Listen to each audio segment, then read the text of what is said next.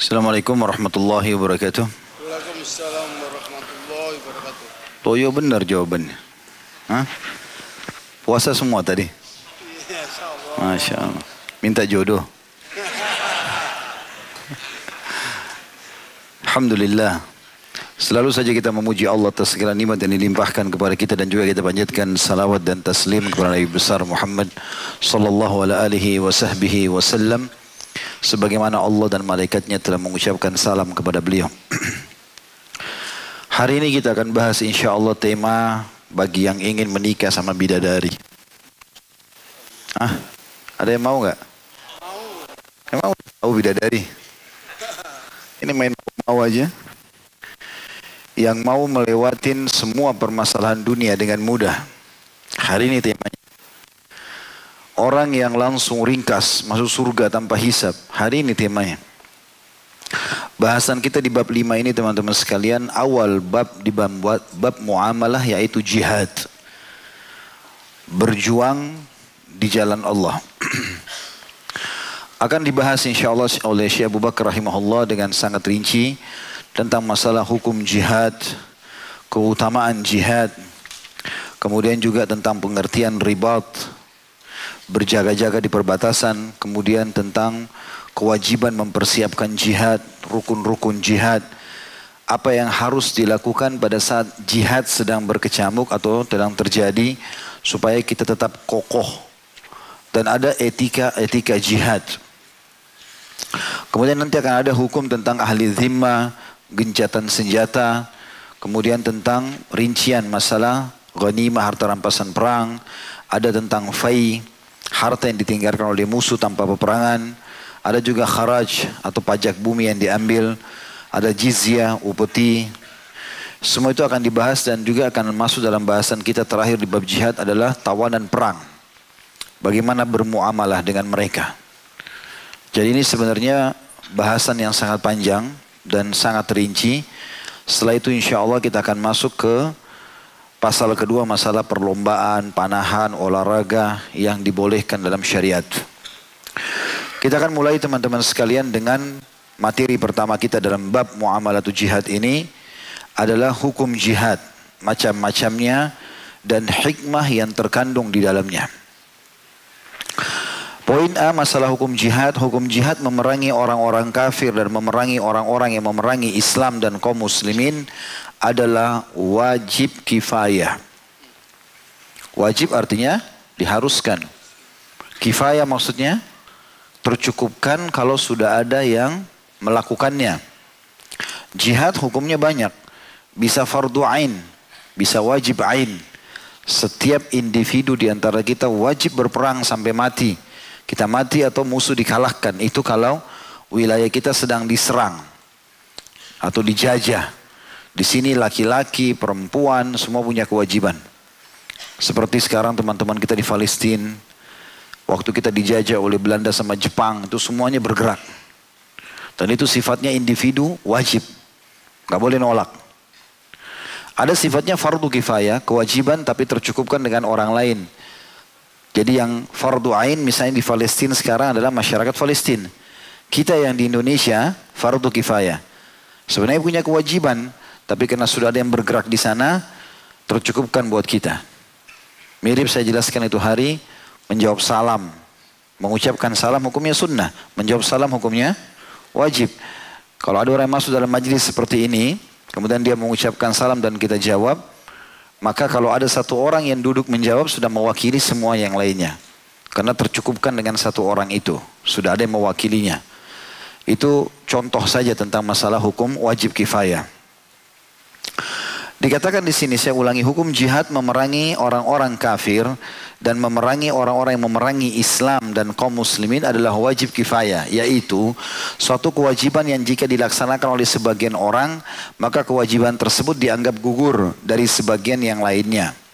Berdasarkan firman Allah Ta'ala dalam surah At-Taubah ayat 122, A'udhu billahi minasyaitanir rajim, wa ma kana al-mu'minuna liyanfiru kaffa, falawla nafara min kulli firqatin minhum ta'ifatun liyatafaqqahu fid dini wa liyunziru qaumahum, wa liyunziru qaumahum idza raja'u ilaihim la'allahum yahdharun. Tidak sepatutnya bagi orang-orang mukmin pergi semuanya ke medan perang. Jadi memang sebagian pergi, sebagian ada yang tinggal. Mengapa tidak pergi dari tiap-tiap golongan di antara mereka beberapa orang untuk memperdalam pengetahuan mereka tentang agama dan untuk memberi peringatan kepada kaumnya apabila mereka telah kembali kepadanya supaya mereka itu dapat menjaga dirinya. Artinya kalau hukum fardu kifayah, kalau fardu ain tadi secara individu semua wajib berperang, kayak lagi dijajah atau diserang, ini nggak ada pilihan. Tapi kalau fardu kifayah, maka dianjurkan kalau sudah ada yang melawan jihad cukup kita bantu dengan doa, dengan harta, ya. Sisanya kita ini harus mengimbangi jihad itu dengan belajar agama. Makanya sebagian ulama memasukkan menuntut ilmu seperti yang antum lakukan ini adalah bagian daripada jihad. Karena ada hadis Nabi SAW yang berbunyi, bahwasanya siapa yang keluar dari rumahnya ikhlas menuntut ilmu, dia seperti mujahid di jalan Allah. Karena ini perintah Allah. Allah menyuruh sebagian berperang, sebagian lagi menuntut ilmu agama. Supaya mereka bisa memiliki bekal agama. Karena yang memperkuat orang hadir di medan perang justru ilmu agama. Biar ototnya besar, biar juga dia punya keterampilan bela diri, keterampilan perang, ya bagus, ya, atau bahkan pelatih bela diri. Tapi kalau tidak punya ilmu agama, dia tidak akan terdorong untuk jihad. Jadi itu bukan cuma sekedar keterampilan perang. Bukan hanya sekedar kekuatan fisik, tapi memang ada dorongan kuat dari dalam hati untuk sabar, mengejar pahalanya nginap di hutan, menghadapi hewan-hewan, setiap saat bisa ditawan oleh musuh, bisa cacat tubuhnya, meninggalkan keluarganya, ini butuh pengorbanan yang besar. Dan tidak ada yang bisa mendorong itu kecuali pengetahuan agama yang akhirnya mendorong keimanan seseorang untuk bisa melakukannya. Kata beliau, tetapi bagi orang yang telah ditentukan oleh pemimpin, misal ada pemimpin wilayah atau negara mengatakan kamu ikut, maka di sini hukumnya wajib ain. Ain artinya individu, ya. Seperti kasus waktu Nabi SAW mau pergi perang Tabuk, beliau mewajibkan semua laki-laki yang tidak punya udur untuk ikut.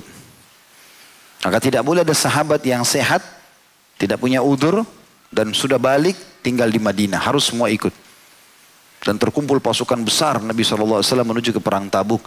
Dan yang tidak pergi ikut Tabuk diboikot oleh Nabi SAW. Waktu Nabi SAW pulang, ada tiga orang sahabat yang tidak ikut, tidak punya udur, itu diboikot oleh Nabi selama 53 hari. Gak diajak ngomong, gak dijawab salamnya, ya, disuruh pisah tempat tidur sama istrinya, karena gak ikut jihad yang telah diwajibkan itu. Dan jihad ini kalau sudah ditunjuk oleh pemimpin wajib kita pergi. Dan ingat pahalanya sangat besar. Kapan Allah subhanahu wa ta'ala memudahkan itu jangan tertinggal. Karena apa yang kita ragukan, apa yang kita khawatirkan terjawab sebenarnya. Karena semua orang merasakan hal yang sama. Tetapi ilmu agama kena mengetahui keutamanya sebagaimana nanti di poin B kita akan bahas keutamaan jihad. Itu yang akan mendongkrak kita untuk semangat selalu untuk melakukannya. Ya, untuk melakukannya.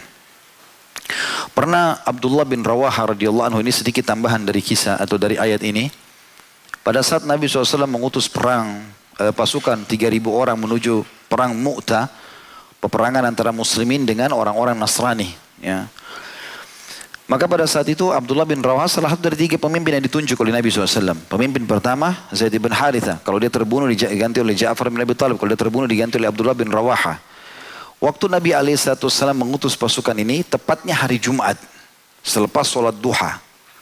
Maka Nabi SAW mengatakan berangkatlah dengan izin Allah Subhanahu Wa Taala. Pergilah mereka. Semua pasukan bergerak kecuali Abdullah bin Rawah radhiyallahu anhu.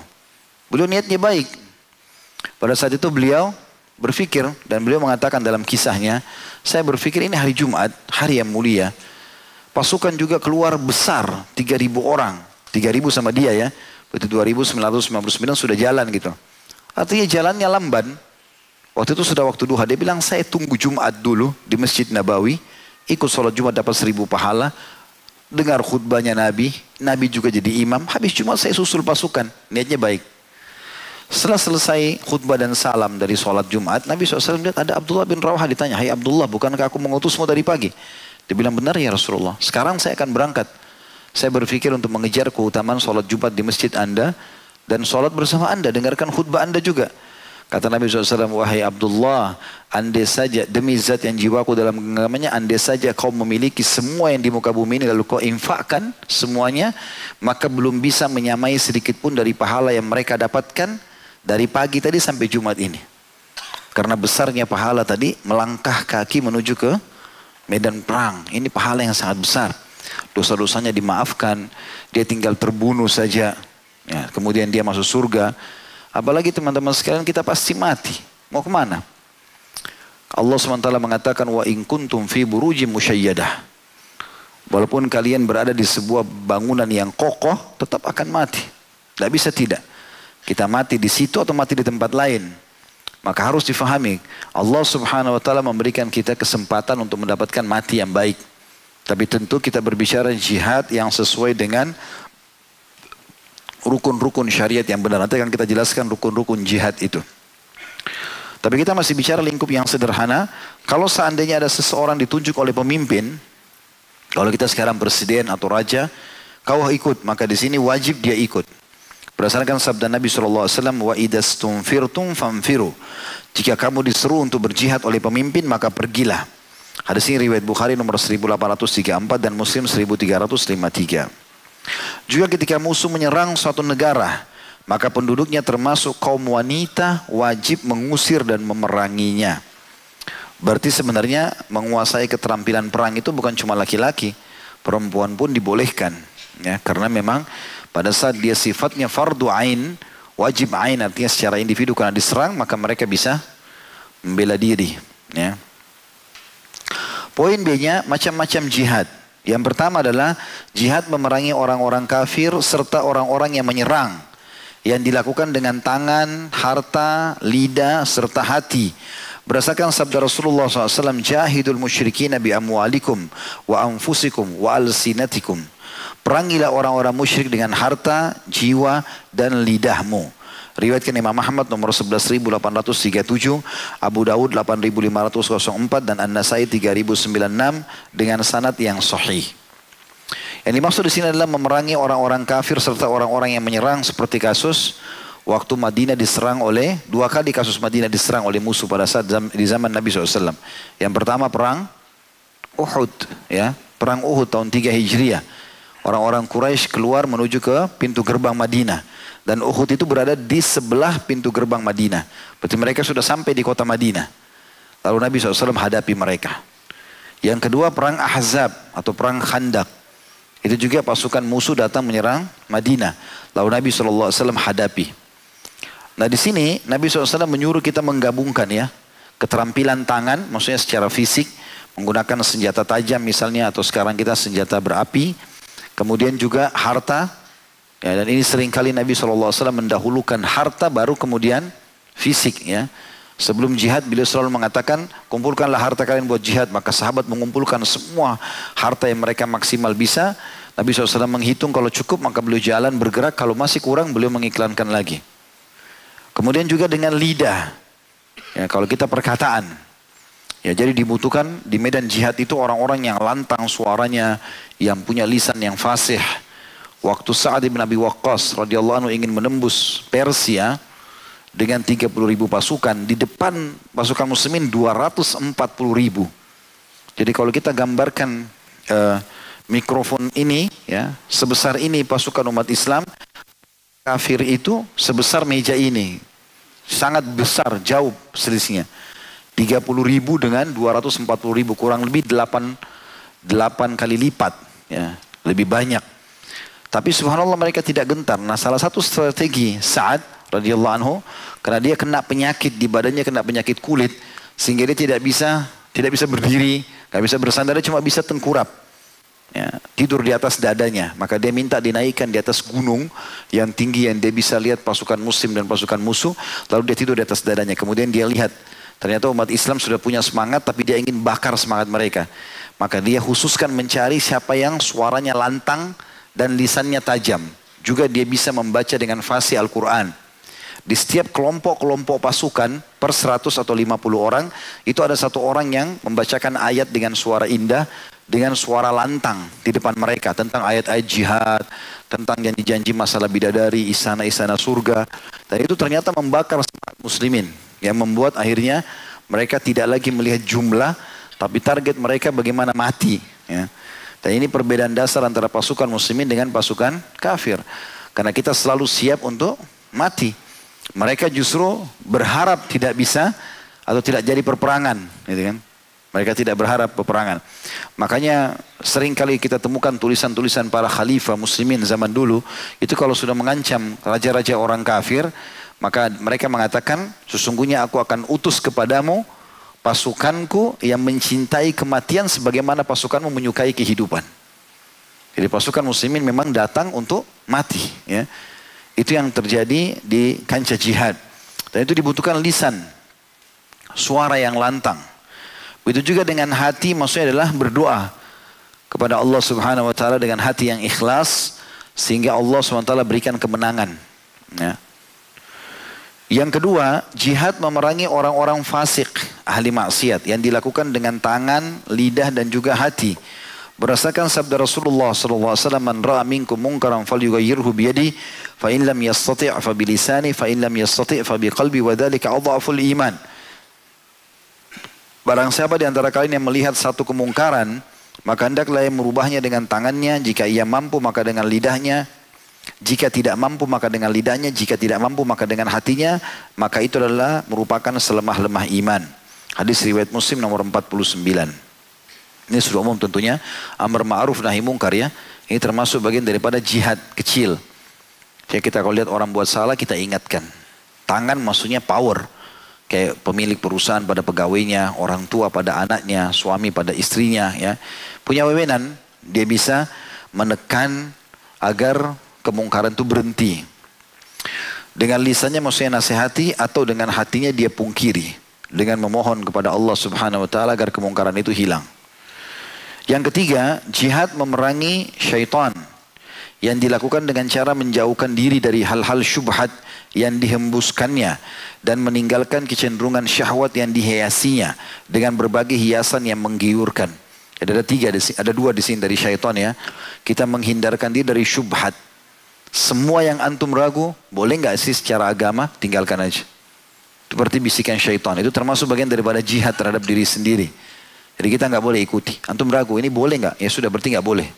Tinggalkan aja sampai datang keterangan pasti boleh atau tidak. Tinggalkan saja. Kalau syubhat tinggalkan. Begitu juga dengan syahwat yang selalu dihiasi oleh syaitan. Ini yang paling besar adalah syahwat dengan lawan jenis ya. Karena godaan terbesar bagi laki-laki perempuan, godaan terbesar bagi perempuan laki-laki. Ya. Maka ini harus dilawan waswas syaitan ini. Allah Subhanahu wa taala berfirman dalam surah Luqman ayat 33, A'udzu billahi minasyaitonir rajim wa la yaghurrannakum billahil gharur. Dan janganlah sekali-kali syaitan yang pandai menipu memperdaya kalian tentang Allah. Juga firman Allah SWT dalam surah Fatir ayat 6, A'udzu billahi minasyaitonir rajim, innasyaitana lakum aduwwun fattakhiduhu aduwa. Sesungguhnya syaitan adalah musuh bagi kalian, maka anggaplah dia sebagai musuh. Kalau ada yang bertanya bagaimana saya bisa tahu Ustaz syaitan sedang was-was saya. Semua bisikan yang cenderung pada syubhat tadi. Boleh nggak sih? Gitu loh. Antum ditawarkan sesuatu yang antum ragu. Ini halal atau tidak. Maka itu sudah bisikan syaitan. Was-was tinggalkan. Begitu juga dengan syahwat. Kapan kita cenderung pada hal yang haram. Perzinahan, mencuri, menipu. Berarti syaitan. Dan itu musuh. Harus dilawan. Dan syaitan tidak sulit untuk dilawan. Tinggal tolak bisikannya selesai. Jadi nggak boleh selalu antum ekspos kalimat ini ya. Selalu mengatakan syaitan itu kuat sekali. Nih syaitannya kuat nih. Ya. Bohong ini. Dia yang besarkan syaitan. Padahal syaitan itu lemah sekali. Karena Allah berfirman dan kekal ditilawakan dalam Al-Quran. Inna kaida syaitani kana dha'ifa. Syaitan itu sangat lemah. Tipu dayanya pun sangat lemah. Dia hanya bisa bisikan dan kita cuma tinggal menolak saja. Yang keempat jihad memerangi hawa nafsu yang dilakukan dengan cara mengarahkannya kepada kecintaan mempelajari masalah-masalah agama, mengamalkan dan mengajarkannya. Jadi cara yang terbaik nafsu ini alihkan kepada yang halal karena nafsu itu ada. Kita punya syahwat biologis, alihkan kepada istri atau suami. Kita punya syahwat untuk makan, alihkan kepada yang halal. Kita punya syahwat untuk melihat pemandangan yang indah. Alihkan kepada tafakkur ya. Alihkan kepada semua yang halal. Karena kalau tidak dialihkan jiwa kita akan bergejolak. Karena itu seperti sebuah kebutuhan. Makanya harus kita memiliki solusi syari'inya. Yang belum menikah segera menikah. Ya. Segera menikah. Jangan tunggu. Jangan tunda. Nikah sama orang yang sepadan. Yang mampu. Yang mau menikah sama kita. Gitu kan. Maka itu lakukan, itu terbaik. Saya Masya Allah sering temuin beberapa orang ikhwah masih muda. Ustaz setelah dengar ceramah Ustaz saya baru-baru saja menikah. Alhamdulillah bagus. Kenapa nggak dari dulu gitu ya. Contoh saja. Karena harus dilawan itu. Apalagi di zaman kita sekarang diekspos zina itu. Diekspos memang. Karaoke, diskotik itu ekspos zina. Zina semua. Remang-remang lampunya. Kemudian dengarin musik-musik syaitan lalu bersebelang sama lawan jenis. Bukan alat zina, alat zina itu. Sebagaimana kita juga di majelis ilmu seperti ini, kita nggak mungkin remang-remang kan pengajiannya, tapi pasti terang, suaranya lantang, ingatin surga neraka. Ini bawa ke surga. Kalau remang-remang begitu ya pasti bawa ke syaitan, gitu kan? Masuk di karaoke berduaan, lalu tidak, oh enggak ini kan cuma lagu favorit saya. Padahal duduk berdua sama lawan jenisnya yang bukan mahram. Ya, tutup pintu, kunci, di booking sekian jam, terus tidak ada zina. Ini dari mana ceritanya? Ini semua syahwat, syaitan. Ya, harus dilawan. Jadi cara terbaik, alihkan dia pada hal yang boleh. Biologis pada pasangan yang halal. ya Makanan pada yang halal. Pemandangan rekreasi boleh dalam Islam. Kita dibolehkan untuk menikmati sesuatu yang mubah. Gitu ya. Apalagi di saat Idul Fitri, Idul Adha, di hari raya. Nabi SAW membolehkan umat Islam untuk melakukan hal-hal yang mubah. Boleh. Orang berolahraga, orang pergi rekreasi, tapi jangan ada kemaksiatan. Ya. Kemudian memalingkan diri dari keinginan hawa nafsunya dan menentang penyimpangannya. Jihad memerangi hawa nafsu merupakan jihad terbesar di antara jihad-jihad di atas sehingga disebut dengan jihad akbar. Tapi tentu ini hadisnya lemah ya tentang masalah uh, kami kembali dari jihad besar, jihad kecil kepada jihad yang besar. Maksudnya jihad perang fisik dan kembali kepada jihad hawa nafsu tapi ini hadisnya sangat lemah ya ditolak oleh umumnya ulama ya ada di situ di footnote hadisnya di nomor 1258 ya, tapi di sini kita tidak bacakan karena memang dasarnya hadis ini ditolak oleh umumnya ulama hadis. Poin C hikmah jihad. Kenapa harus ada peperangan? Kenapa Allah syariatkan perang di antara hikmah yang terkandung dalam di dalam macam-macam jihad tersebut di atas adalah beribadah hanya kepada Allah semata yang disertai dengan penolakan terhadap permusuhan dan kejahatan, memerangi jiwa dan harta, membela kebenaran dan menegakkan keadilan, menyebarluaskan kebaikan dan menyerukan keutamaan berdasarkan firman Allah taala dalam surah Al-Anfal ayat 39. A'udzu billahi minasyaitonir rajim wa qatiluhum hatta la takuna fitnatun wa yakuna ad-dinu kulluhu lillah. Dan perangilah mereka supaya jangan ada fitnah dan supaya agama itu semata-mata untuk Allah. Jadi hikmah jihad adalah menegakkan kebenaran, menghilangkan kezaliman. Ya. Dan ini dianjurkan dalam agama Islam. Bahkan ada namanya di masa jahiliyah hilfu al-fudul. Hilful fudul. Ya, hilful fudul itu ada tiga orang yang namanya fadl. Di zaman jahiliyah dulu, karena tiga orang di jamak namanya fudul. Mereka sepakat itu gara-gara ada satu kasus dulu di Mekah, ada satu orang dari luar Mekah punya barang dagangan, dia tawarkan kepada salah satu tokoh Quraisy, ya, ini as ibn Wa'il. Ini ayahnya Amr bin As. Orang ini zalim, meninggal dalam keadaan kafir. Anaknya muslim, sahabat tentunya. As bin Wa'il ini beli barangnya orang itu, lalu dia tidak mau bayar. Tapi karena dia tokoh masyarakat, orang-orang Quraisy juga dukung dia. Gak ada yang dukung orang ini. Maka orang yang terzalimi datang ke dekat Ka'bah mengatakan kalau kalian tidak mau membantuku menghadapi Al-Asi bin Wa'il maka saya akan mengekspos ini di tengah-tengah orang-orang Arab dan seterusnya. Maka berdirilah tiga orang namanya Fadl tadi ya mengangkat senjata sambil mengangkat uh, mengajak anak-anak muda uh, di Madinah uh, di Mekah pada saat itu. Siapa pun ini belum Nabi SAW betul jadi Nabi ya. Nabi pun masih masih muda pada saat itu. Maka dia mengatakan siapa pun yang ingin bergabung bergabung kita akan menghilangkan kezaliman di Mekah. Siapa pun yang punya hak akan didapatkan walaupun bukan dari Quraisy.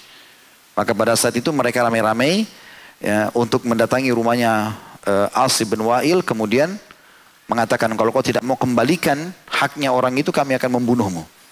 Maka akhirnya dia pun mengembalikan hak orang tersebut. Dan Nabi SAW termasuk salah satu dari anak muda yang bergabung dalam hilfu fudul. Dan beliau bersabda uh, alaihi salatu wassalam, Dulu di zaman jahiliyah aku dipanggil untuk hilful fudul. Dan kalau sekarang aku dipanggil, aku pun pasti akan menjawabnya. Aku pun akan menjawabnya. Jadi memang membela kebenaran itu tujuan utama Islam. Ada dalam salah satu kasus dulu terjadi, tapi saya tidak ingat uh, waktu itu. Kalau saya tidak salah di zaman Abbasiyah. Sempat ada terjadi peperangan cekcok antara dua wilayah kafir. Dua-duanya kafir. Kalau tidak salah satu Nasrani, wilayah Romawi, satu Persia, orang-orang penyembah api. Terjadi cekcok di sebagian wilayah mereka tentunya. Maka pada saat itu teman-teman sekalian, salah satu dari dua musuh Islam ini menyurat kepada khalifah Minta tolong dibantu. Maka khalifah bilang sama para pengawalnya, untuk apa kita bantu? Ini orang kafir sama kafir, biarin aja dia berantem. Gitu kan? Untuk apa kita bantu? Maka salah satu tokoh umat Islam, salah satu ulama mengatakan, tidak wahai Amir Mu'minin. Jihad diperintahkan bukan hanya untuk membela agama, tapi membela kebenaran. Kalau ada yang minta tolong sama kita walaupun orang kafir dan dia benar, kita punya kewajiban membantunya. Maka khalifah pun mengutus pasukan untuk membela kelompok yang dianggap benar oleh kaum muslimin setelah dilihat siapa yang benar di antara keduanya. Jadi memang jihad itu diperintahkan untuk menegakkan keadilan dan memang kita harusnya umat Islam ini menjadi tentara dunia. Memang begitu. Pasukan Allah Subhanahu wa taala. Kita lah yang harus menegakkan keadilan di muka bumi. Nah, itu dicontohkan oleh Nabi alaihi wasallam. Waktu beliau di Madinah, beliau bentuk pasukan, beliau menyebarkan keadilan. Ada kezaliman beliau perangi. Seperti itulah. Sampai akhirnya umat Islam sangat disegani. Bukan untuk menunjukkan kezaliman ya. Karena belum ada dari kancah peperangan pasukan sebaik dan sesempurna pasukan muslimin. Ya, karena kita pada saat musuh menyerah, nggak boleh kita bunuh. Ada etika-etika jihad nanti. Kita akan belajar insya Allah. Nggak boleh dibunuh. Perempuan, anak kecil nggak boleh dibunuh. Ditawan iya. Kalau sudah menyerah, tawanan pun harus berbuat baik pada mereka. Bahkan kita disuruh bebaskan tawanan untuk mencari pahala, walaupun tidak ada bayar tebusan. Misal, maka tidak ada seperti itu. Pasukan muslimin adalah pasukan yang sangat santun. Sampai banyak di antara pasukan kafir masuk Islam, itu gara-gara melihat akhlak kaum muslimin. Di kancah jihad mereka seperti singa yang luar biasa, yang menghadapi mangsa-mangsanya.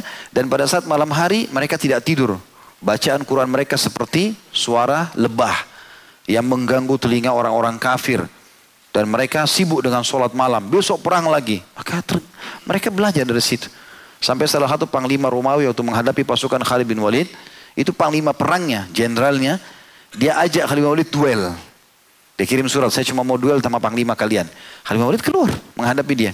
Begitu berhadapan kata dia, Wahai Khalid, saya bukan keluar untuk duel sama kamu. Tapi buatlah seakan-akan kita berduel sambil kita diskusi. Dia bicara, tapi pasukannya nggak tahu. Dari jauh mereka seperti saling menyerang. Dia mengatakan, apa agamamu ini? Kata Khalid bin Walid dijawab, ini agama Allah. Sebagaimana Nabimu Isa mengajarkan, begitu juga Nabi kami mengajarkan. Dan kami wajib mengimani Nabimu, Isa alaihissalam. Apa yang diajarkan? Bertauhid kepada Allah. Dipanggil untuk bagi masuk dalam Islam. Diajak untuk ya berbuat bakti sama orang tua, menjauhi syirik, disebutkan tidak boleh mencuri, tidak boleh berzina, diajarkan. Lagi duel nih. Kemudian setelah itu ditanyakan oleh panglima tersebut, kalau saya mau masuk Islam apa yang saya lakukan? Kata Khalid kau syahadat saja. Setelah itu kau akan bagian daripada kami. Ditanya termasuk tujuan kamu perang apa? Tujuan kami perang menegakkan agama Allah. Kalau kalian menerima agama Allah, kami berhentikan penyerangan ini. Maka dia kagum dengan itu. Syahadat pada saat itu. Maka pada saat dia syahadat, dia mengatakan kepada Khalid, wahai Khalid, tawanlah aku. Pas diserang sama Khalid, dia jatuhkan pedangnya, lalu dia seakan-akan ditawan supaya pasukannya tidak tahu. Dia pun bergabung dengan muslimin, lalu diiklankan keislamannya di sana. Lalu dia ikut berperang melawan pasukannya sendiri sampai dia terbunuh mati syahid. Iya. Jadi memang Islam datang dengan kemuliaan. Bukan hanya sekedar datang membantai orang, enggak. Tapi untuk membela kebenaran. Jadi itu tujuannya. Makanya teman-teman, kita kalau belajar pun keterampilan bela diri, keterampilan senjata, tujuannya untuk agama Allah. Bukan untuk bersombong-sombong ya. Menunjukkan ini adalah kehebatan saya dan seterusnya bukan itu. Kita masuk materi kedua. Setiap ibadah butuh penjelasan keutamaan untuk menjadi motivator agar kita mau mengerjakannya. Jihad juga punya keutamaan. Kata beliau dalil yang berkenaan dengan keutamaan jihad dan mati syahid di jalan Allah terdapat dalam sejumlah berita ilahi dalam kurung ayat-ayat Al-Quran yang pasti kebenarannya serta sejumlah hadis Rasulullah SAW yang sahih dan thabit. Thabit artinya memang tertera, tersampaikan kepada kita dengan benar. Sehingga jihad dipandang sebagai bentuk takarrub.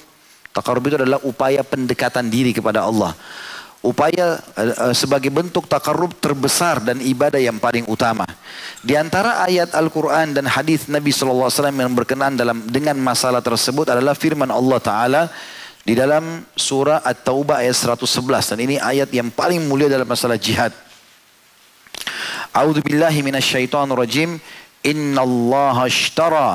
من المؤمنين أنفسهم وأموالهم بأن bi الجنة يقاتلون في سبيل الله فيقتلون ويقتلون وعدا عليه wa'dan alaihi التوراة والإنجيل والقرآن wal injili wal من الله فاستبشروا ببيعكم bi ahdihi min Allah هو bi العظيم. alladhi bay'atum sesungguhnya Allah telah membeli dari orang-orang mukmin. Ini transaksi terbaik. Allah sedang menawarkan kepada kita dan kepada seluruh orang beriman sampai menjelang hari kiamat nanti. Allah siap membeli dari orang-orang beriman. Apa yang Allah beli dari kita? Diri dan harta mereka. Pergi berperang, jihad, korbankan dirimu, waktumu, tenagamu, dan juga harta yang kau miliki. Dengan dibalas memberikan kepada mereka surga. Cukup musuh tusuk, mati, masuk surga. Semua dosa dimaafkan. Mereka berperang di jalan Allah, kemudian mereka membunuh atau mereka terbunuh. Namanya orang terinteraksi fisik, maka pasti bisa membunuh musuh atau dia terbunuh. Itu telah menjadi janji yang benar dari Allah baik di dalam Taurat dalam Taurat juga ditekankan orang-orang beriman kalau mati syahid masuk surga. Dalam Injil dan juga dalam Al-Quran. Dan siapakah yang lebih menepati janjinya daripada Allah? Maka bergembiralah dengan jual beli yang telah kalian lakukan itu. Dan itulah kemenangan yang besar. Ya, jadi kita akan tahu nilainya dunia ini setelah kita meninggal. Oh ternyata ini dunia. Sebatas ini saja histori kita pun teman-teman kita akan lihat nanti di surga. Oh ini waktu saya lahir, ini sekode kehidupan saya, ini sampai saya meninggal. Ringkas cerita. Kita selesaikan dalam hak waktu saja, oh sudah ini kehidupan kita. Beda antara dunia sama akhirat, seperti langit dan bumi. Sampai kata Nabi SAW, perumpamaan dunia kalian dibandingkan akhirat, hanya seperti jadi telunjuk yang dimasukkan ke samudra lalu diangkat. Lihatlah berapa banyak air yang tinggal di tangan itu. Jadi tetesan air yang tersisa di tangan itulah dunia, bumi dunia ini dan akhirat adalah lautan yang luas itu. Juga dalam ayat lain Allah Subhanahu wa taala menekankan kalau Allah sangat mencintai orang-orang yang punya semangat jihad, pergi berperang, keluar dan mereka tersusun rapi dalam saf-saf jihad. Di dalam surah Saf ayat 4 Allah berfirman, A'udzu billahi minasyaitonir rajim. Innallaha yuhibbul ladzina yuqatiluna fi sabilihi saffan ka'annahum bunyanun marsus. Sesungguhnya Allah sangat menyukai orang-orang yang berperang di jalannya. Ini besar kata ganti Allah dalam barisan yang teratur seakan-akan mereka seperti satu bangunan yang tersusun kokoh.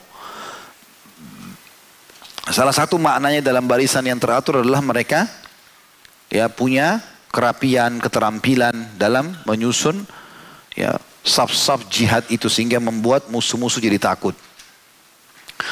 Juga dalam firman Allah yang lain dalam surah As-Saff ayat 10 sampai ayat 11 A'udzu billahi minasyaitonir rajim ya ayyuhalladzina amanu hal adullukum ala tijaratin tunjikum min adzabin alim تؤمنون بالله ورسوله وتجاهدون في سبيل الله بأموالكم وأنفسكم ذلكم خير لكم إن كنتم تعلمون yaghfir lakum dhunubakum wa yudkhilkum jannatin tajri min tahtil anhar wa masakin tayyibah wa masakin tayyibatan fi jannati adn dzalikal fawzul azim hai orang-orang yang beriman sukakah kalian Aku tunjukkan, akunya hanya besar berarti Allah. Allah langsung bicara sama kita. Aku tunjukkan suatu perniagaan, transaksi jual beli yang dapat menyelamatkan kalian dari adab yang pedih. Nggak ada lagi siksa kubur, nggak ada lagi juga suka dukanya atau dukanya dunia, tidak ada juga siksa neraka di akhirat. Yaitu kalian beriman kepada Allah dan Rasulnya. Pelajari agama Allah ini, dalami sampai kalian faham, kemudian berjihad di jalan Allah dengan harta dan jiwa kalian. Itulah yang lebih baik bagi kalian jika kalian mengetahuinya. Artinya kalau kalian pelajari, kalian terapkan, maka kalian baru tahu, oh ternyata memang jihad dan mati syahid adalah sesuatu yang mulia. Niscaya Allah dengan jihad dan mati kalian syahid itu mengampuni dosa-dosa kalian dan memasukkan kalian ke dalam surga yang mengalir di bawahnya sungai-sungai dan bertempat tinggal di yang baik di surga Aden. Surga nama nama surga, surga Aden nama surga ya. Itulah keberuntungan yang besar. Jadi Allah SWT di sini menawarkan kepada seluruh orang beriman dan ayat ini sudah diamalkan oleh para sahabat, oleh para tabiin dan orang-orang soleh sebelum kita dan terus akan diamalkan oleh orang soleh baik di zaman kita ataupun di zaman-zaman yang akan datang.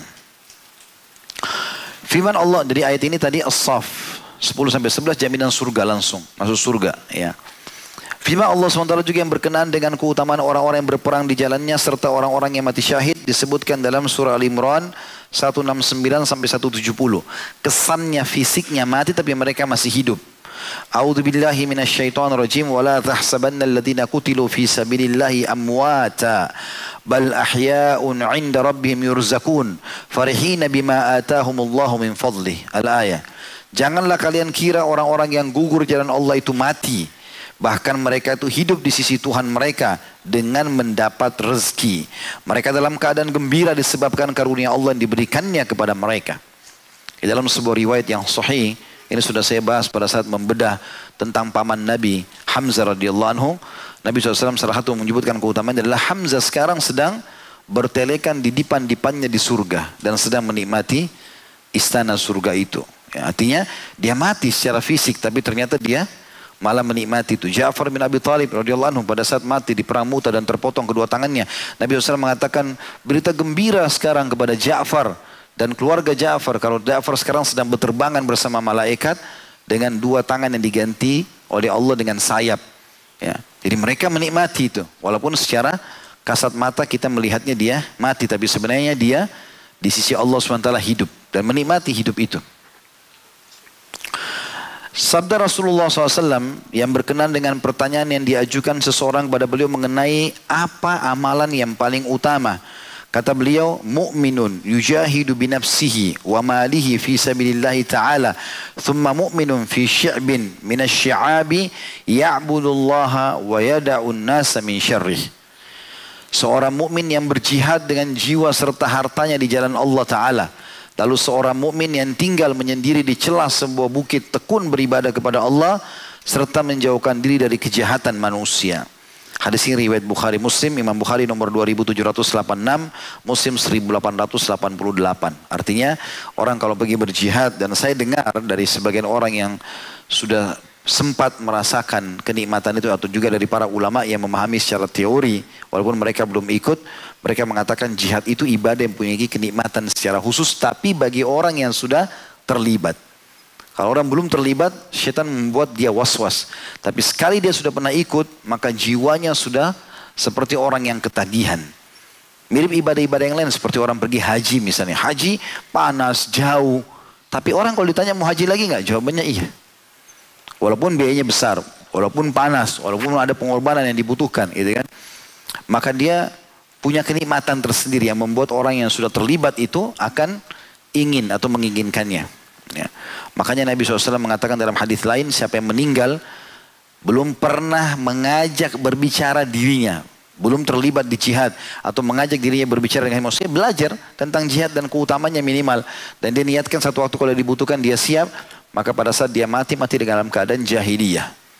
Karena pentingnya seseorang muslim harusnya berharap bisa membela agama Allah. Bukan membuat kerusakan. Bukan seperti yang digambarkan oleh para orang-orang yang menganggap dirinya teroris, bom sana sini, bukan itu. Tapi jihad yang benar, membela kebenaran dan agama Allah subhanahu wa ta'ala. Hadis ini tentu riwayat Bukhari Muslim tadi sudah saya sebutkan dan sabda Nabi SAW yang lain, "Mathalul mujahid fi sabilillah Wallahu a'lamu biman yujahid fi sabilihi kamathali as-sa'imil qa'im wa tawakkala 'ala Allah wa tawakkala wa tawakkala Allah lil mujahid fi sabilihi in tawaffahu an yudkhilahu al-jannata aw yurji'ahu saliman ma ajrin aw ghanimah. Perumpamaan orang yang berjihad di jalan Allah dan Allah maha mengetahui orang-orang yang berjihad di jalannya. Karena ada orang pergi karena ria, karena terpaksa. Allah lebih tahu siapa yang niatnya ikhlas karena Allah. Perumpamaan kalau orang ikhlas itu bagaikan orang yang sibuk berpuasa setiap harinya dan mengerjakan sholat malam setiap hari. Jadi kalau ada orang siangnya puasa, malamnya sholat malam. Terus begitu. Mujahid itu begitu keadaannya sampai dia pulang ke rumahnya. Jadi dia kalau 10 tahun di Medan Jati ya 10 tahun seperti puasa siangnya, malamnya sholat malam. Walaupun dia tidak mengerjakan puasa sunnah ataupun sholat malam sunnah itu ya. Perumpamaan orang yang berjihad di jalan Allah adalah dan Allah lebih mengetahui orang-orang yang berjihad di jalannya bagaikan orang yang berpuasa di siang hari dan mengerjakan sholat malam. Allah menjamin seorang mujahid yang sudah keluar berjihad di jalannya jika ia wafat maka dia Allah akan memasukkannya ke dalam surga. Dan jika ia selamat niscaya akan kembali dengan membawa pahala atau ghanimah atau harta rampasan perang. Hadis ini diriwayatkan An-Nasai nomor 3124, Ibnu Majah 2757 dan hadis serupa juga disebutkan dalam Sahih Bukhari di nomor 2787, Muslim 1878. Juga sabda Rasulullah SAW yang berkenaan dengan pertanyaan seseorang yang bertanya, tunjukkan kepadaku amal yang setara dengan jihad. Ada nggak ibadah yang bisa sama pahalanya dengan jihad? Maka beliau menjawab, aku tidak menemukannya. Kemudian beliau bersabda, hal tastati'u idza kharaja al-mujahidu an tadkhulu an tadkhula masjidaka fatakumu wa la taftur wa tasumu wa la tuftir? Qala wa man yastati'u dhalik. Apakah kamu sanggup kata Nabi SAW jika seorang mujahid pergi ke medan perang sama dengan kau masuk ke masjidmu lalu kau mengerjakan sholat malam tanpa henti-henti dan berpuasa tanpa berbuka Kau sholat dari malammu sampai berhari-hari. Sholat terus. Siangnya puasa terus tanpa buka puasa. Apa kau mampu lakukan itu? Karena perumpamaan mujahid seperti itu. Maka orang itu mengatakan siapa yang sanggup melakukan itu. Hadis ini tentu diriwayatkan Nasai nomor 3128 dan hadis ini terdapat dalam Sahih Bukhari nomor 2785 dan Muslim 1878. Jadi di sini perumpamaan orang mujahid pergi berperang seperti orang yang sibuk puasa setiap harinya selama dia di medan perang atau dalam perjalanan dan juga seperti orang yang tidak pernah berhenti sholat malam. Keutamaan yang lain adalah hadis Nabi Shallallahu Alaihi Wasallam dan ini hadis yang keempat. Ya, setelah menyebutkan tiga ayat tadi Al-Quran, kata Nabi SAW, "Walladhi nafsi biyadi la yuklamu ahadun fi sabilillah, wallahu a'lamu biman yuklamu fi sabili, illa ja'a yawmal qiyamati wal launu launu dami rihu rihul misk. Demi zat yang jiwaku berada di tangannya, tidaklah seseorang itu terluka ketika berjihad di jalan Allah dan Allah lebih mengetahui orang-orang yang terluka di jalannya. Jadi apakah dia ikhlas atau tidak? Kecuali ia akan datang pada hari kiamat dengan membawa lukanya di mana warna lukanya seperti warna darah. Tapi menebarkan aroma harum seperti aroma harum minyak kasturi. Hadis ini riwayat Bukhari nomor 2803. Jadi kalau dia terluka punya keutamaan sendiri dibangkitkan hari kiamat darahnya keluar tapi baunya bukan bau darah tapi bau kasturi. Dia mati terbunuh dia juga masuk surga dan dapat jaminan masuk surga ya. Kemudian hadis yang lain ini yang tadi saya bilang hadis tentang ancaman orang-orang yang tidak pernah mengajak dirinya untuk berperang. Kita bukan membuat kerusakan, tapi kita berharap kalau satu waktu diperlukan kita siap. Karena kata Nabi SAW, Man mata walam yagzu walam yuhaddith nafsahu bil gazwi mata ala syu'batin minan nifaq. Barang siapa yang meninggal dunia dan ia tidak pernah berjihad di jalan Allah atau membisikkan pada dirinya untuk ikut berjihad, maka ia meninggal dunia dalam keadaan menetapi salah satu cabang kemunafikan. Hadis riwayat Bukhari dan ini lafaz Imam Muslim nomor 1910. Artinya tidak boleh kita membiarkan jihad itu berjalan tanpa kita membantu apa saja. Ya. Sekarang terlalu banyak lokasi-lokasi umat Islam dibantai. Antum kalau lihat cuplikan sekarang di Kashmir, mereka dibantai di sebagian wilayah Cina, ya. di kemarin di Myanmar banyak sekali ya kan? Palestina sudah tidak asing lagi maka banyak sekali wilayah-wilayah yang umat Islam lagi ditindas gitu. Sampai mereka itu memohon-mohon supaya umat Islam membantunya walaupun dengan doa mereka bahkan tidak butuh dana bisa butuh dibantu dengan doa sudahkah kita sisihkan teman-teman sekalian doa kita antara azan dan iqamah sujud sepertiga malam, ya, kita hujan lagi turun, kita memohon kepada Allah SWT agar mereka diberikan kemenangan karena penyiksaannya luar biasa. Yang dibakar, yang dipotong tangannya, yang dipotong kepalanya, yang ya, luar biasa gitu, kejam sekali. Dan kalau itu dilakukan oleh orang non muslim tidak ada istilah teroris bagi mereka. Kapan umat Islam membalas saja, oh ini teroris. Dan ini harus umat Islam berdiri, sepakat. Bedakan mana yang kejahatan, mana bukan kejahatan. Yang kita lakukan tidak pernah kejahatan. Kita membela kebenaran, baik untuk membela agama kita ataupun membela kebenaran yang sedang harus ditegakkan di depan mata kita walaupun dari orang non muslim gitu kan. Tapi kalau mereka lakukan luar biasa gitu. Ya, saya tidak pernah berpikir akan ada manusia seperti yang orang-orang yang ada di Myanmar yang membantu umat Islam memerkosa perempuan, dipotong tangannya, dipotong kakinya, itu luar biasa gitu. Anak-anak dibakar, di Kashmir pun sama, dilakukan hal yang sama pembantaian masa yang luar biasa dan anehnya umat Islam seperti tidak bergerak gitu. Ini kalau di zaman Nabi SAW, di zaman para sahabat luar biasa. Nabi itu SAW kalau dengar saja ada orang kafir baru mau nyerang, itu sudah diserang duluan. Jadi bukan sudah membantu umat Islam, baru dengar sudah diserang duluan. Baik beliau bawa sendiri pasukan atau beliau mengutus syariah atau pasukan kecil untuk menyerang ke sana. Tidak pernah Nabi biarkan itu. Zaman Abu Bakar baru menolak bayar zakat langsung pasukan. Sampai kata Abu Bakar ya, ya kata Umar ya Abu Bakar kenapa tidak kirim dai kepada mereka? Tidak. Saya akan memerangi antara orang yang membedakan antara memisahkan antara sholat sama zakat. Langsung diperangi. Jihad. Muncul nabi palsu, perangi. Langsung diperangi. Terbunuhlah nabi-nabi palsu Musail al-Kadzab, Al-Aswadul Unsi terbunuh. Ya, jangan para sahabat gitu kan karena mereka mengaku nabi palsu dan tidak mungkin ini kafir. Ya, tidak boleh ada Nabi setelah Nabi alaihi salatu wassalam. Ya, dan Syekh Muhammad Tamimi atau Syekh Muhammad bin memasukkan dalam kategori pembatal keislaman kalau mengakui ada Nabi-Nabi setelah Nabi alaihi salatu wassalam karena beliau sudah mematok itu. Tidak ada Nabi-Nabi setelahku lagi. Ya. Karena akan datang 50 pendusta semuanya mengaku Nabi setelah aku meninggal nanti. Kemudian hadis Nabi SAW yang lain adalah Walladhi nafsi biyadi laula anna rijala minal mu'minina la tathibu anfusum an yatakhallafu anni wa la ajidu ma ahmiluhum alaihi ma takhallaftu an sariyatin tagzu fi sabilillah. Walladhi nafsi biyadi lawadittu anni uqtalu fi sabilillah thumma uhya thumma uqtal thumma uhya thumma uqtal. Demi zat yang jiwaku berada di tangannya. Teman-teman sekalian kalau ada orang yang kita hormati, Lalu dia mengatakan, demi Allah. Saya yakin kita percaya. Ada seorang guru kita yang kita hormati. Kita tahu orangnya takut kepada Allah. Orang beriman. Lalu dia mengatakan, demi Allah. Kita langsung percaya. Bagaimana dengan Nabi SAW kalau bersumpah? Nabi bersumpah untuk umatnya semua. Ini seperti Nabi mengatakan, demi Allah. Demi zat yang jiwaku berada di tangannya. Kalau saja tidak ada orang-orang beriman yang jiwa mereka tidak ingin tertinggal dariku dan aku tidak menemukan satu cara yang dapat membawa mereka ke arah itu. Niscaya aku tidak ingin tertinggal dari pasukan Sariyah yang berperang di jalan Allah. Dan demi zat yang jiwaku berada di tangannya, sesungguhnya aku ingin sekali terbunuh di jalan Allah, lalu dihidupkan lagi, lalu terbunuh lagi, lalu dihidupkan lagi, lalu terbunuh lagi. Hadis ini diriwayatkan oleh Bukhari nomor 2797.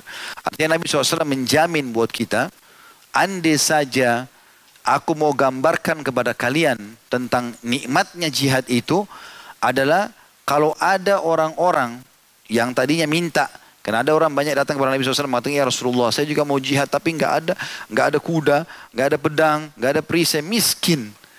Nabi SAW carikan, kalau temukan beliau kasih. Tapi kalau tidak ada sebagian mereka dalam ayat Al-Quran yang lain, mereka kembali sambil nangis. Karena tidak punya persenjataan. Mau berperang, mau berperang tapi tidak ada senjata gitu.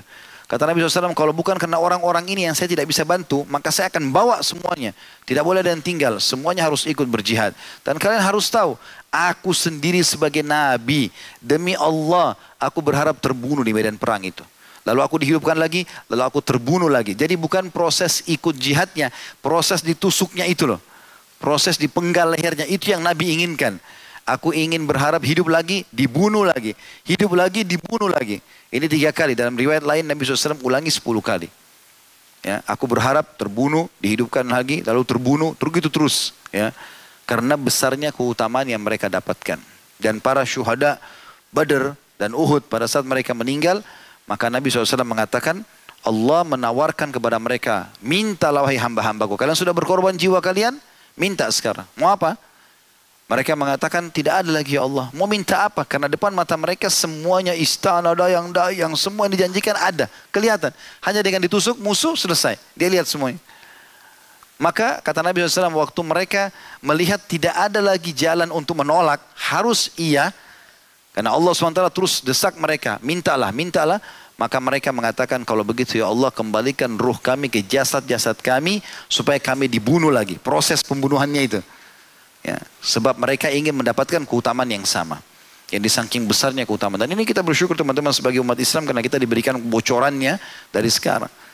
Jadi yang kita lihat depan mata orang yang terbunuh jalan Allah itu oh ini darah segala macam. Ya, saya lihat beberapa cuplikan orang-orang yang terbunuh di Palestina, orang yang terbunuh banyak di medan-medan jihad. Mungkin ada zaman sekarang tidak asing cuplikan. Tentu yang benar ya. Itu mereka yang tersenyum, mereka yang tertawa gitu. Saya pernah dikirimkan cuplikan seorang anak muda Palestina, dia lagi mau lempar batu kena senjata. Itu batunya nggak lepas dari tangannya, dia masih pegang dan senyum. Maka orang-orang Yahudi itu berkumpul, di situ sekitarnya orang Palestina, ngerti apa yang mereka ucapkan dalam bahasa mereka, bahasa Ibria itu. Terus mereka mengatakan, aneh orang Islam ini. Kita mau membunuh mereka, mereka malah tertawa, gitu kan? Mereka malah melawan. Dan pada saat mereka mati, mereka tersenyum. Orang Yahudi berharap pada saat mati mukanya muram orang Islam ini sedih karena disiksa, dibunuh. Ternyata tidak. Hidupnya mereka senyum, matinya mereka senyum. Ya, seperti itulah. Kuasa Allah SWT. Kemudian dalam hadis yang lain, ini tinggal dua buah hadis tentang keutamaan. Tentang bagaimana debu medan perang pun sudah cukup menyelamatkan dari api neraka. Kalau kita lagi jalan, debu-debu yang diinjak dengan pijakan kaki kita atau kuda kita, atau tunggangan kita itu sudah cukup menyelamatkan kita dari api neraka. Dikatakan dalam hadis Nabi SAW, makbarrat kadama abdin fi sabilillahi famassahu an-nar atau famassahu nar dalam riwayat yang fatamassuhu nar. Tidaklah dua telapak kaki seorang hamba berdebu karena berjihad di jalan Allah.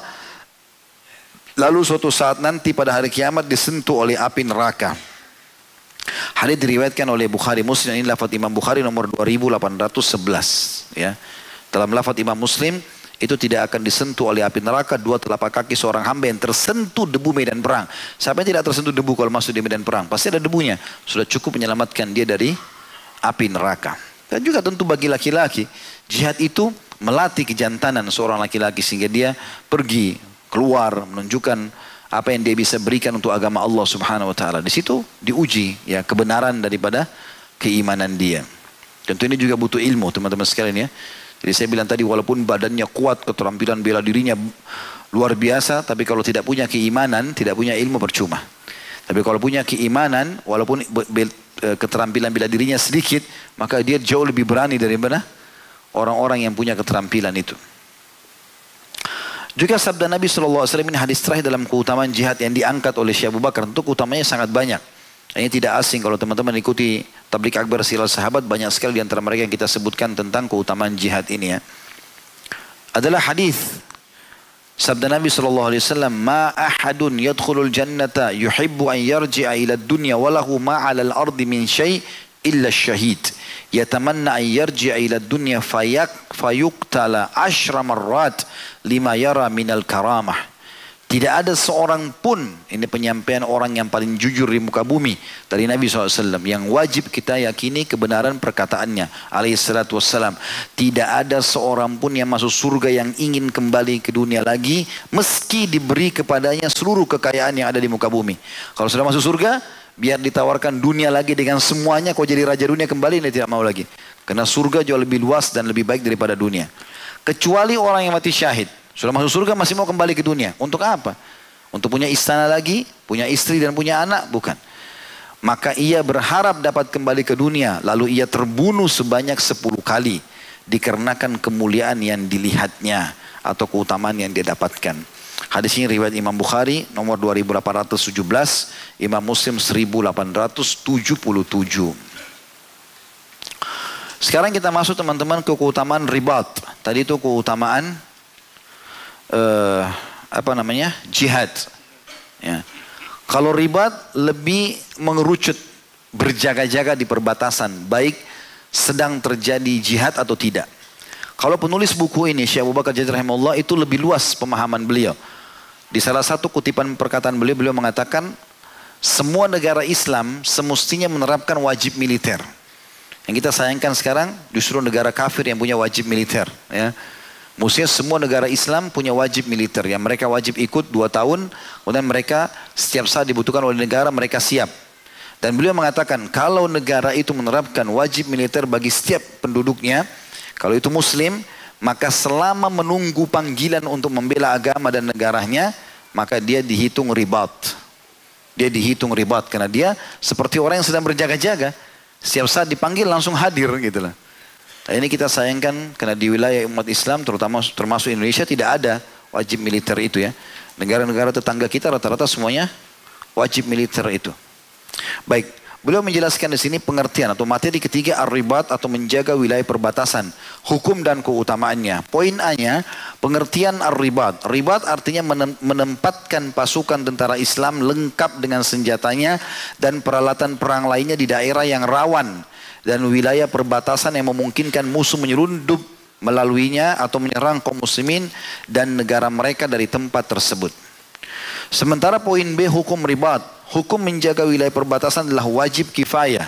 Masih ingat mirip dengan jihad tadi? Sebagaimana jihad, di mana jika sebagian telah melakukannya maka kewajibannya tersebut dianggap gugur dari sebagian yang lainnya.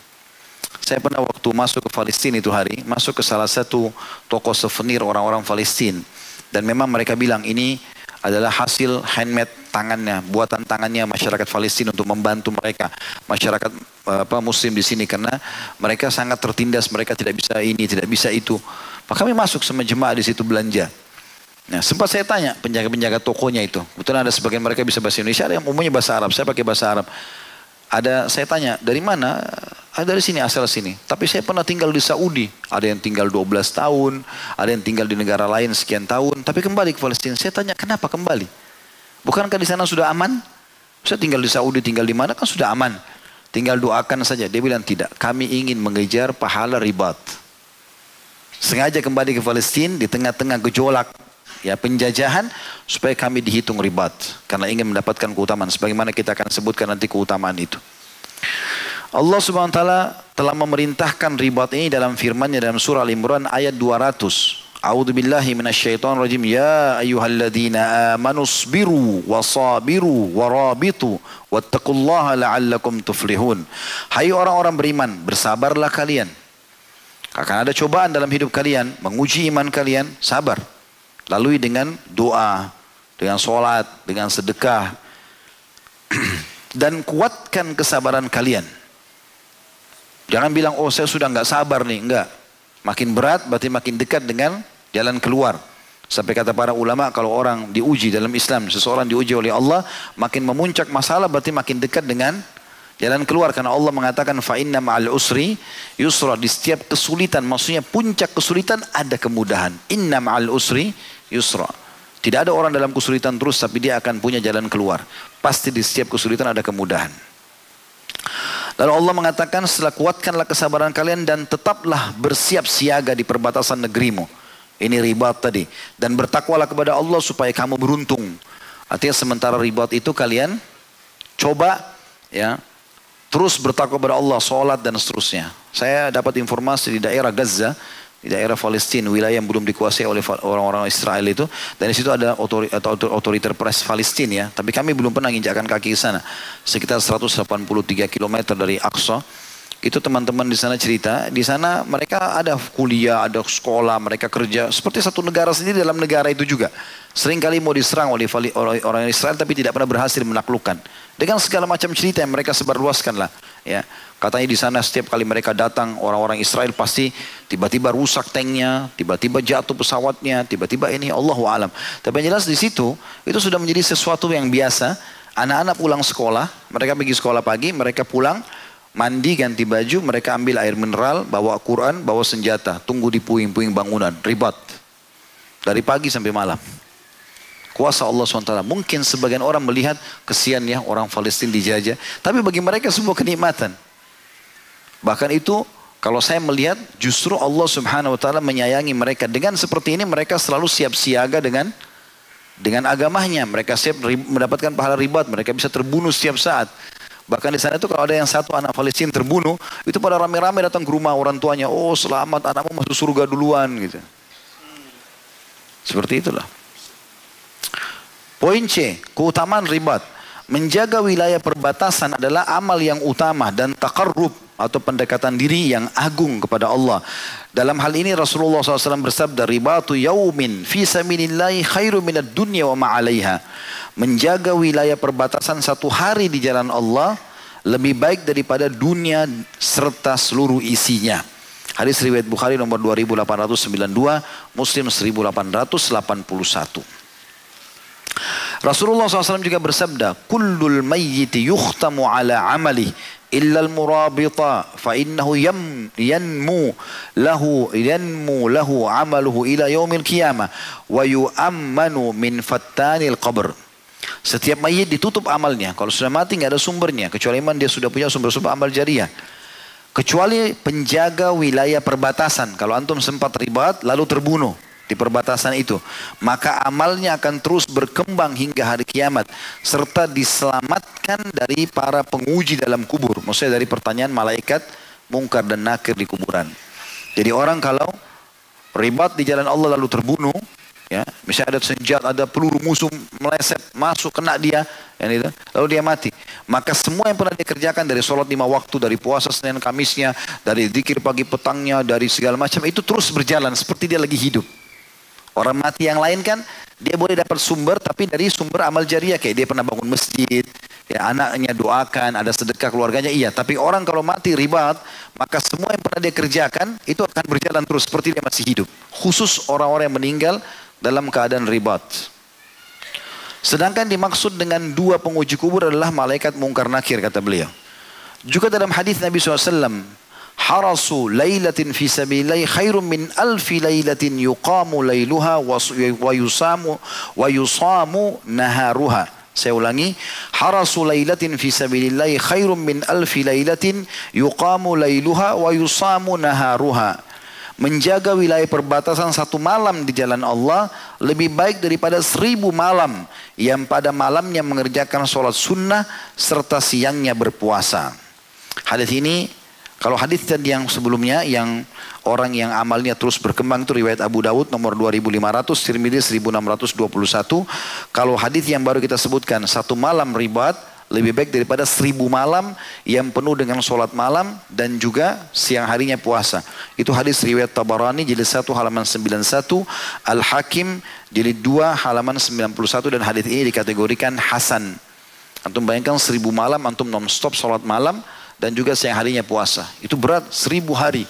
Itu sama, itu baru bisa mendapat atau bisa didapatkan itu dengan satu hari ribat di jalan Allah Subhanahu wa taala. Yang saya bilang tadi teman-teman sekalian, Syekh Abu Bakar rahimahullah lebih memperluas itu mengatakan kalau ada wilayah Islam yang menerapkan wajib militer untuk penduduknya, masyarakatnya, walaupun tidak ada jihad dan selama mereka menunggu, maka mereka dihitung ribat. Ya. Rasulullah SAW juga bersabda, Hurrimatin naru ala ainin sahirat fi sabidillah. Api neraka Allah jadikan haram atau diharamkan atas mata yang berjaga di jalan Allah. Ya. Di dalam riwayat lain kata Nabi SAW, Man harasa wara'al muslimina mutatawwi'an lam yara nara bi'ainihi illa tahillatal qasam.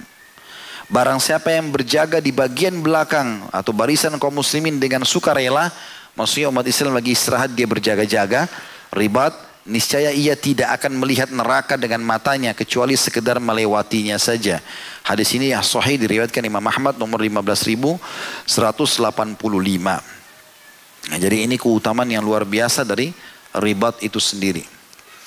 Hadis terakhir dalam masalah ribat ini atau keutamaannya adalah Rasulullah SAW bersabda yang ditujukan kepada Anas ibn Abi Marthat radhiyallahu anhu yang diperintahkan menjaga pos penjagaan markas tentara pada malam hari.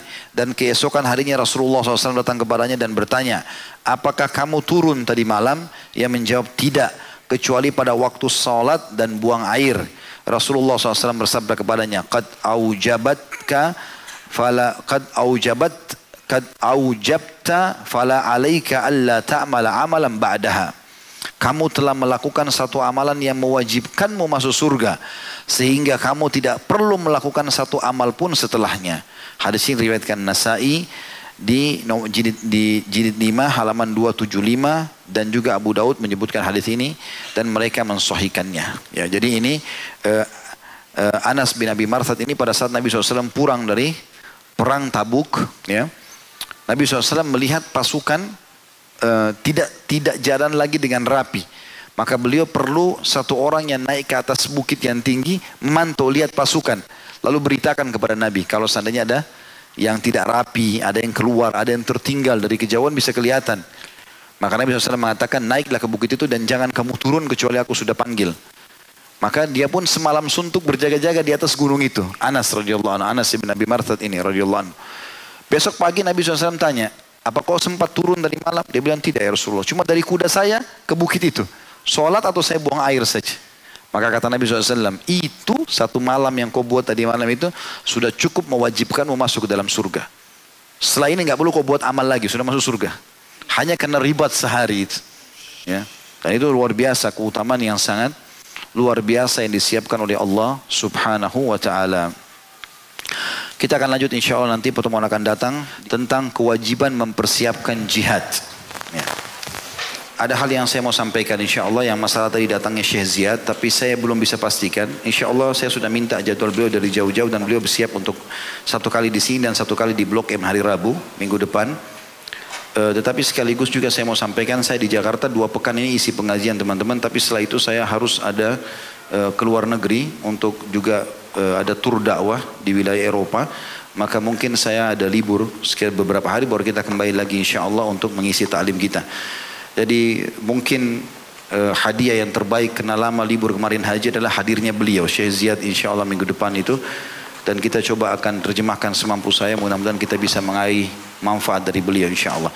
Baik begitu saja subhanakallah wa bihamdika asyhadu an la ilaha illa anta astaghfiruka wa atubu ilaik.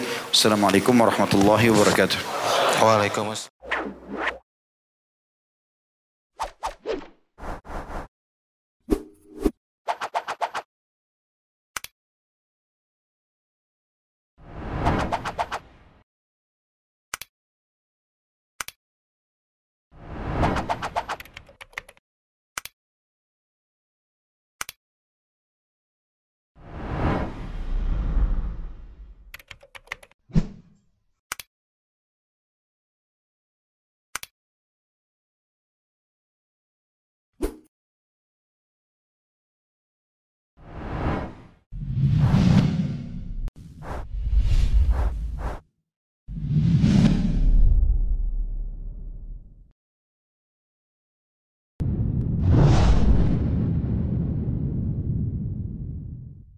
Assalamualaikum.